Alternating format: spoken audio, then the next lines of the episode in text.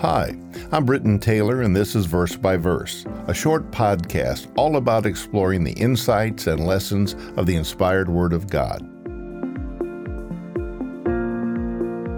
Today, we're looking at 2 Peter 3, verse 18. Here is what Peter wrote But grow in the grace and knowledge of our Lord and Savior, Jesus Christ. To him be glory both now and forever. Amen. The Apostle Peter is telling the Christians of his day and also the Christians of our day something very important. He is writing toward the end of his life. He has learned and experienced something that he wants to pass on to us. As I apply this scripture in my life, I view it from the perspective that Peter is passing on something to me that he has learned during his time with Jesus Christ a time when he actually lived and traveled with the Son of God. And now he is writing from the perspective of an apostle who is a teacher and a leader in the church. So, what should we learn from this scripture?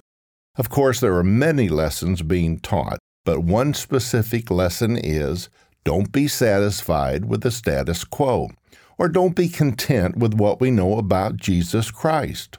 Now, without question, the knowledge that we have is wonderful and it is precious. My understanding of Jesus Christ and what He has done for me gives me great comfort. It's the most satisfying and helpful thing for me personally. But do we know everything about Jesus and His role as Savior? Do we know everything about the role of grace and how the sacrifice of His life enables us to have everlasting life? Categorically, I can say we don't know it all. Well, at least I don't know it all. We must not rest on what we do know, but we must continue to grow in grace and knowledge. I believe my main point is that as a Christian, we must continue to learn more and to understand more. When I say learn more, I'm not saying to approach it as we're studying for a test or an exam at school but we should learn and understand more so that the depth of our appreciation of Christ's role as Savior becomes a part of us. The narrative is within us, it's really a part of us, and we can draw upon that knowledge at any time. The understanding is there in a time of need or in a time of rejoicing.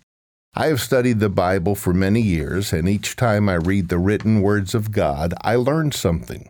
Over time, my understanding of the most important things of life has deepened. To grow in the grace and knowledge of Jesus Christ is making me a better Christian.